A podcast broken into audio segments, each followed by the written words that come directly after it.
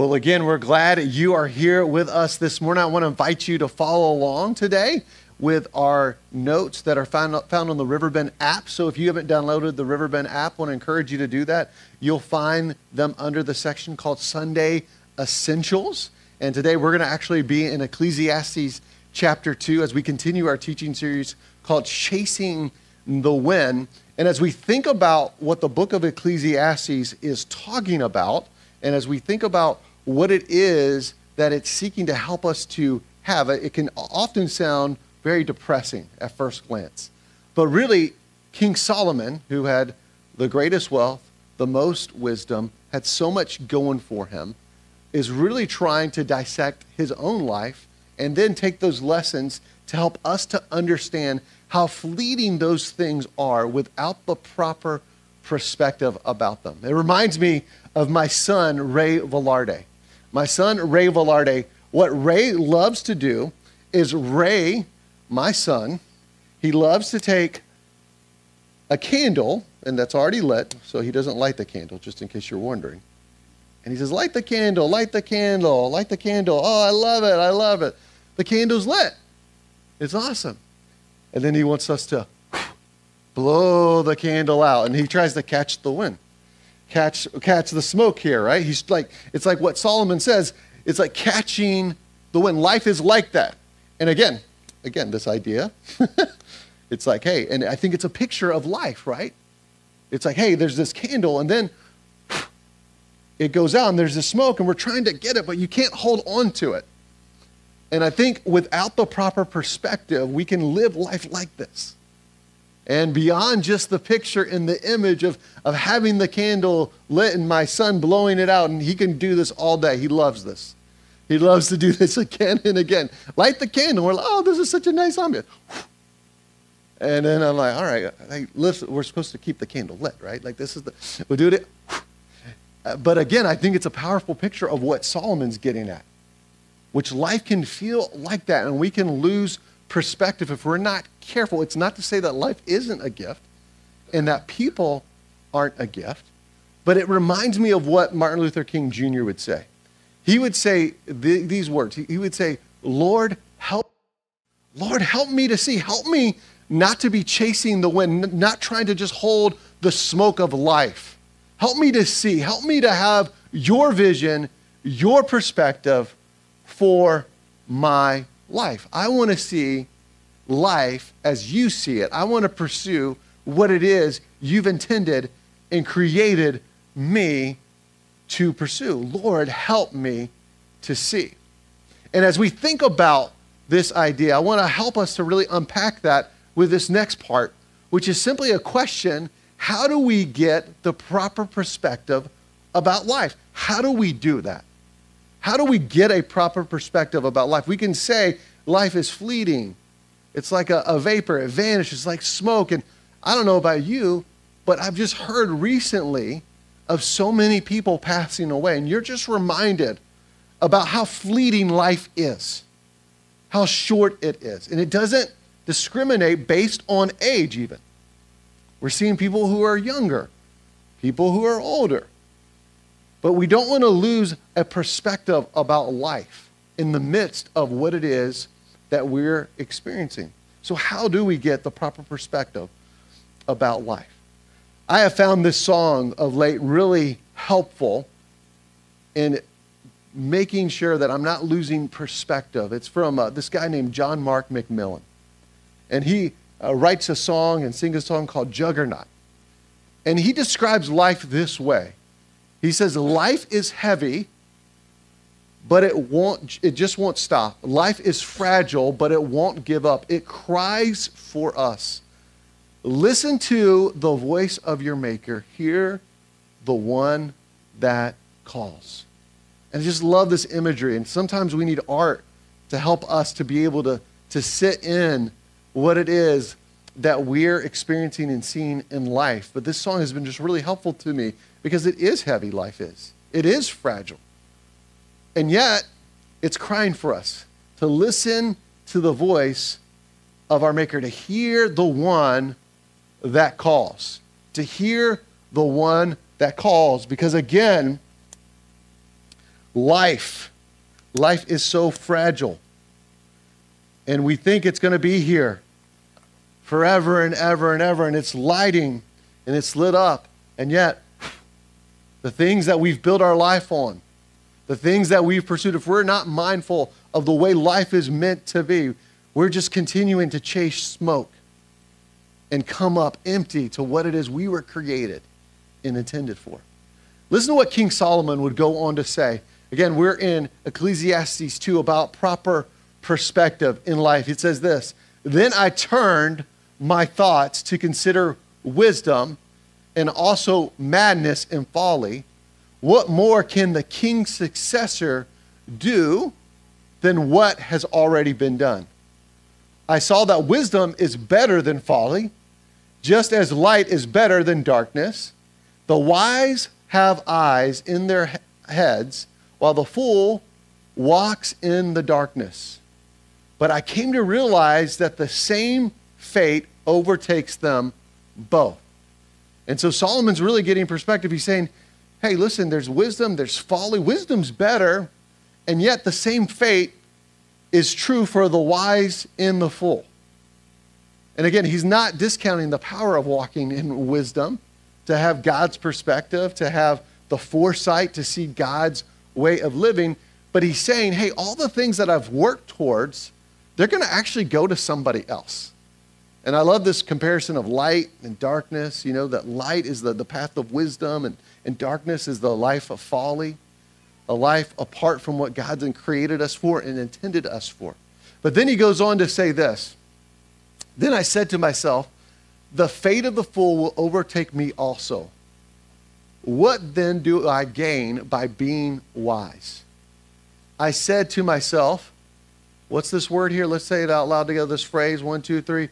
"This too is meaningless, for the wise, like the fool, will not be long remembered. The days have already come when both have been forgotten. Like the fool, the wise too must die." I mean, there's nothing like coming into 2022 to hear a pep talk, right? From King Solomon, right? Get us pumped up, get us fired up. We're like, yeah, you know. But again, I want you to understand he's dissecting life. And so he's not done, but it's important for us, even in our own life, as we look at life, to not lose sight of what really is. And he's just stating a fact here. The fact that he's saying is that the fate of the fool will overtake me also. What then do I gain by being wise? Because verse 16, he says, "For the wise, like the fool, will not be long remembered. The days have already come when both have been forgotten." And so as you look at what he's getting at, there's a couple things here. First is this: the fool and the wise will be forgotten. The fool and the wise will be forgotten. I mean, you think about it, even in your own family story, right? You think about your great-great-great-great-great-great-grandparents, right? There seems to be like, hey, this is your own family, and you don't know those names. The further back you go, the less likely we are to remember even our own family. And I think where he's really getting at, and I think it's what's important for us to not miss, is that we often chase a life where we seek to be seen as important. And our desire to be important, our desire to show our value and our worth, can cause us to chase the wrong thing if we're not careful. Because Solomon, who had everything and who was really, really not only famous and wealthy and wise, he's saying, hey, even in the midst of all that I've accomplished, I'm going to be forgotten too.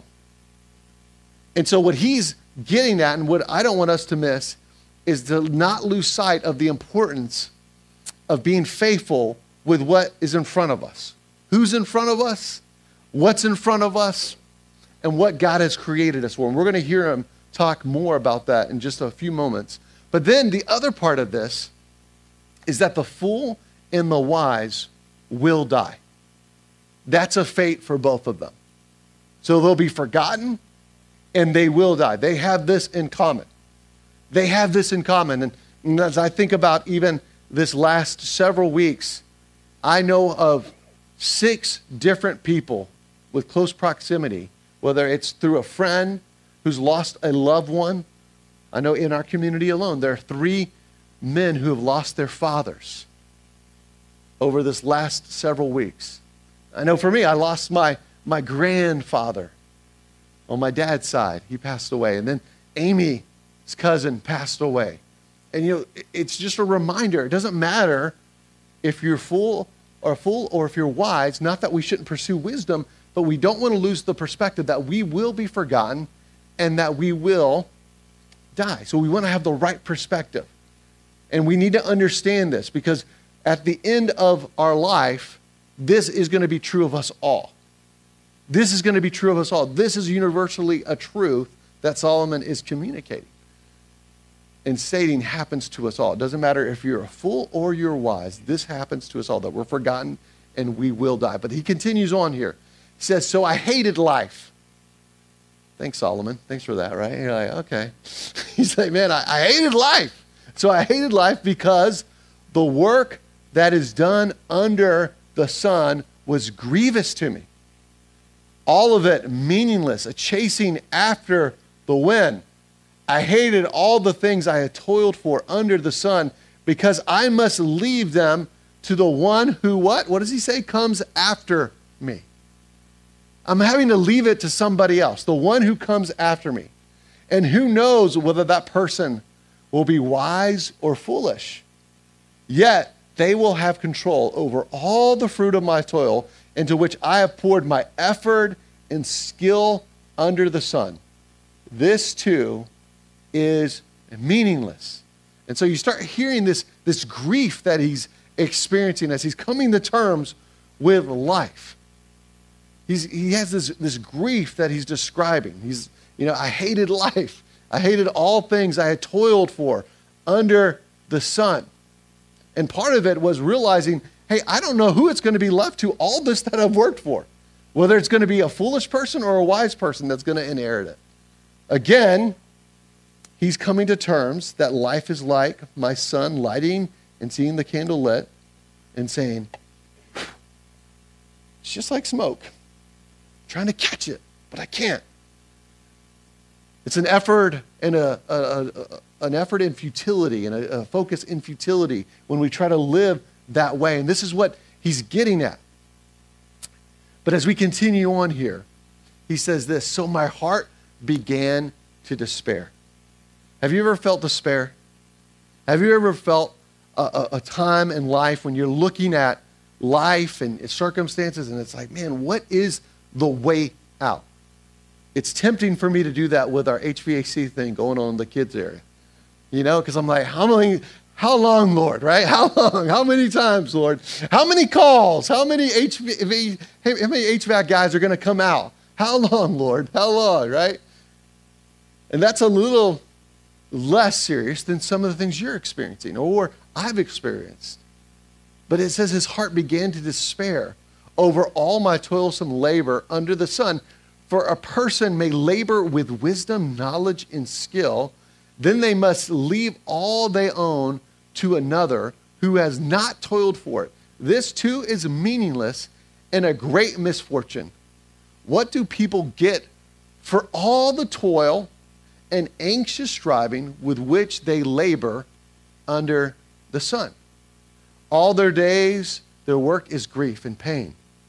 Even at night, their minds do not rest. This too is meaningless. And you're like, man, Solomon's describing my work environment right now.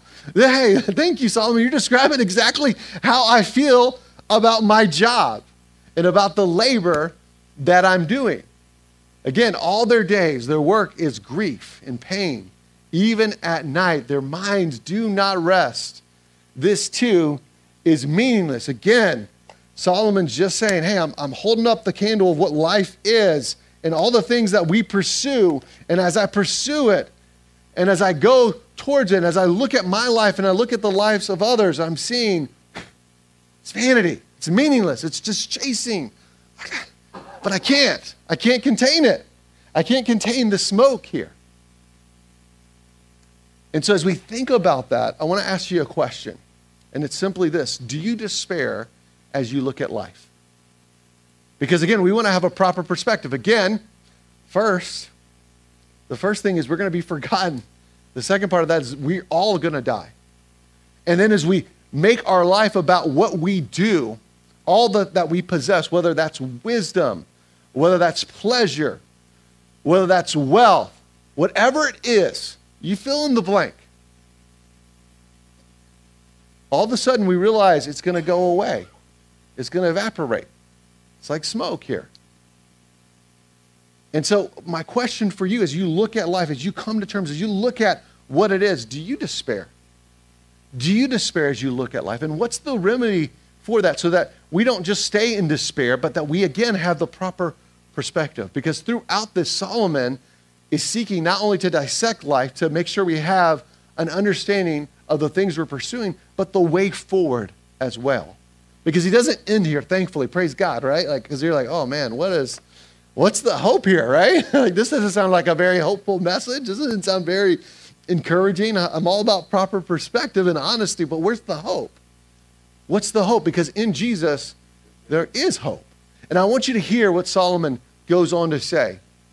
He says this: a person can do nothing better to eat and drink and find satisfaction in their own toil. This too I see is from the hand of God. For without him, who can eat or find enjoyment? To the person who pleases him, God gives wisdom, knowledge, and happiness. But to the sinner, he gives the task of gathering and storing up wealth to hand it over to the one who pleases God. This too is meaningless, a chasing after the wind. And so what Solomon says, as you hear this, he says a person can do nothing better than to eat and drink and find satisfaction in their toil. In other words, to understand the gift of the daily provision that God has for us, that God meets and ministers to us in the daily. This is what Jesus prayed and talked about so much. Give us today our daily bread. Give us our daily bread. Let us not lose sight of how you're caring and providing. He says, hey, if he takes care of the birds and the lilies, how much more will he take care of you? And he's saying, hey, don't lose sight of how God is providing and taking care of you. And to find satisfaction in one's toil is this idea that we would see the gift of work, but we wouldn't get so preoccupied with the past or the future or becoming important in the eyes of others that we would lose sight of the gift of what's right in our hands. This is actually part of the way we cure our anxieties, is to be where our feet are planted, fully there. And again, this is not to say that we shouldn't plan or pray about the future, any of that, but it's to say, let's not lose sight of the gift of the day. My friend who helped start Riverbend Community Church, Ryan Nepp, who was on staff here and then went on to become the executive director at the YMCA in Nazareth, him and I were talking about the cure for anxiety. And some of the things he discovered in his own life is he said, you know, I realized as I was reading through the book of Ecclesiastes, how much the book of Ecclesiastes gives perspective, not only about life, but about being fully present in this moment, not be so caught up in controlling outcomes or the pressure to have an inordinate sense of responsibility about my life, but rather to join God in what it is that he has for me and to be fully there, fully with the people that he's put into my path. And I think as we look at that and we hear that, it seems so simple. But if we're going to have a proper perspective about life, some of the simple things that Solomon's saying and Jesus himself would say are really to enjoy our lives, to see it as a gift as we walk with God. Because this comes, as he says, it comes from the hand of God. You know, we're intended to live in light of what God has provided, what's from his hand. We're to join him hand in hand. And as we walk with him, it says that he gives wisdom, knowledge, and happiness. Wisdom from his perspective, the knowledge that we need to understand how things work and are intended to go. Happiness, this shalom, this deep-rooted peace in our lives that we all long for. These are the ways in which we not only experience life in God, but we have a proper perspective. So as we think about what Solomon says here, a couple things I want to give to you. First, successful living is enjoying food and drink and finding satisfaction in your work, which is from the hand of God. I love this because it's so simple. And again, that doesn't mean that God doesn't have something specific for you, a specific call, an assignment that's going to change. That's not what I'm getting at. I'm saying, though, in order to even discern and determine that, we need to be a people that are enjoying all that God is and all that he has for us, and to find satisfaction in the work that he has given to us. And he may change that work. He may give you another opportunity. He may give you another job. Awesome. Praise God. But I think so many of us, we're waiting for the next opportunity that we never fully engage in the opportunity right in front of us. That opportunity could be that you are in the medical community. You're a teacher. You work in the IT world. You're a plumber. I mean, the list goes on about here in this community of those who are doing all kinds of work, but it's from the hand of God. God has given you skills and abilities and a mission to join him on.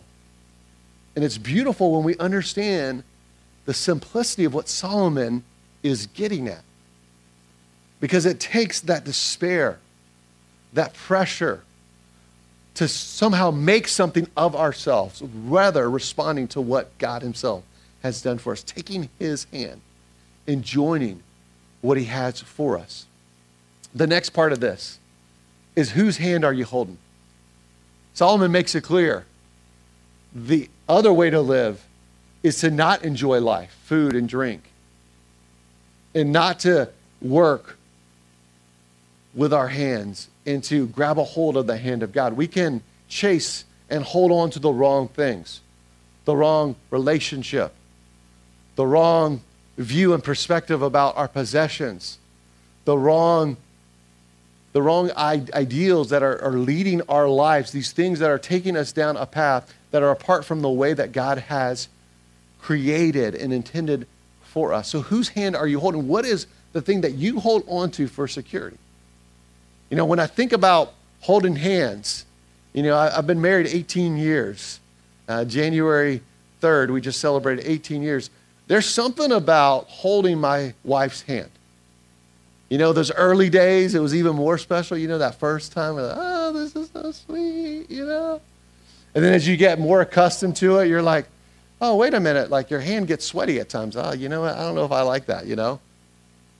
But in the years to come, there's something still precious about it because it speaks of intimacy and closeness.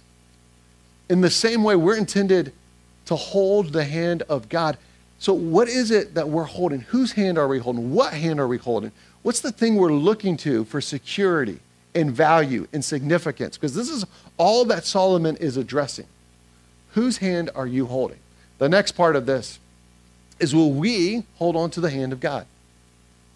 Will we hold on to the hand of God? Because he's offering, he's extending his hand to you. And that's been perfectly demonstrated when Jesus left his home with his heavenly Father and with God the Spirit and came to earth and entered into the story, moved into the neighborhood, became full of grace and truth, and then held out his hand to us through his life, death, burial, and resurrection. And ultimately, on the cross, his hands were extended. And his hands were extended for you, and his hands were extended for me. He has made a way. He has made a way for us to address the things that we pursue, the brokenness that we look to remedy the brokenness within us, these things that are unable to. He's made a way.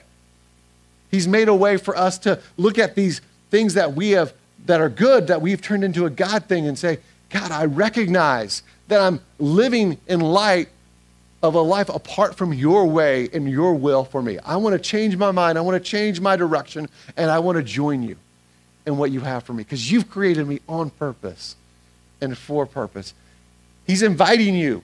He's inviting you to hold his hand in the darkest days. That diagnosis that you've received, you don't have to walk it alone. He wants to walk with you. He wants this community to walk with you. There's power in coming together and to be pointed to who this Jesus is and what he's done for us. So will we hold on to the hand of God? That's a question that we daily have to ask in our own life. And what will we do? Will we come to him? Will we recognize him for the one who's the giver of all good things and is the giver of our lives? So will we hold on to the hand of God? The next part of this is, how will you steward what God has put into your hands? Because God has given you so many things. Your gifts, your talents, your story, the pains in your life, the gains in your life, meaning the things that you've gained as good things. He's given you all kinds of things. The job that you have. I mean, even think about this. On this Sunday that we're talking about perspective, even the things that we take for granted, like running water so we can flush a toilet. Right? It's 2022 in Allentown, PA, and we're like, wow, we can't flush the toilets here. All these gifts are from God, and not to miss and lose sight of what he's given to us, but how are we going to steward it? Because we're not meant to just hold on to it and hoard it. We're meant to use it to be about Jesus in his way and to build his kingdom here on the earth, to follow in the footsteps of a man like Martin Luther King Jr. Because Martin Luther King Jr., for all that we know about him and all that we celebrate about him, one of the things that we can't miss is that he was about Jesus in his kingdom. And that expression looked very specific for him. And we share in seeing everybody as image bearers of God. We can share in that work. We can share in that work of being about God's justice and his ways for sure. But then we all have a specific assignment that he has for us. Will you step into that? How will you steward it in 2022? Because we're all called to be stewards of it. And we're not called to become a famous servant. We're not even called in ourselves to produce fruit. Jesus, at the end of the day, is looking for faithful servants, faithful stewards. So at the end of the day, when we stand before him, he will say these words, "Well done, good and faithful servant." That is what I'm talking about, and this is the life that he's called us to. So again, will you let the one who gives the light be the one that you come after? The one that the Moravians would say, when you look at the light of Jesus in the Moravian star, it was a picture of how darkness could not overtake it. Because the light of Jesus is greater than the darkness of life. Even a little light of Jesus overtakes the darkest of nights that we find ourselves in. And even the despair of what it is that we could look at life and say, hey, I've lost sight and lost perspective. We can come back to him because his light doesn't blow out. His light keeps shining. His light is the light of life. His light is what reveals the way to have the proper perspective and to join him in what he has for us and what he has done for each and every one of us. I want to invite you to the light that doesn't blow out, the light that does satisfy, the light that's drawing each and every one of us into this new year of 2022. Let's pray. Father, right now, we thank you for your love. We thank you for your light. We thank you for your invitation. We thank you that you've made all things new, and you are making all things new. And we know that it's a now and a not yet. We know we're waiting to be fully restored, but we get to be a preview of that coming day. And I pray, Jesus, that we would do so. I pray, Jesus, that we would draw close to you. We would lock eyes with you every day, that we would love you, God, and love people and live sent and be stewards of what it is that you've called us to, Jesus. And for each and every person that's here, Father, I pray that we would have the proper perspective about our lives and that we would hold your hand, God, because you're extending your hand to us, and that we would walk with you, that we would work with you, that when we're eating or drinking or laboring, whatever we're doing with you and to you. And Lord, I pray for those who are yet to put their faith and trust in you. I pray the day would be the day of salvation, that they would put their trust in what you, Christ, have done for them. We love you, Jesus, and we're grateful for the good and perfect gift that is found in you. In Jesus' name we pray. Amen.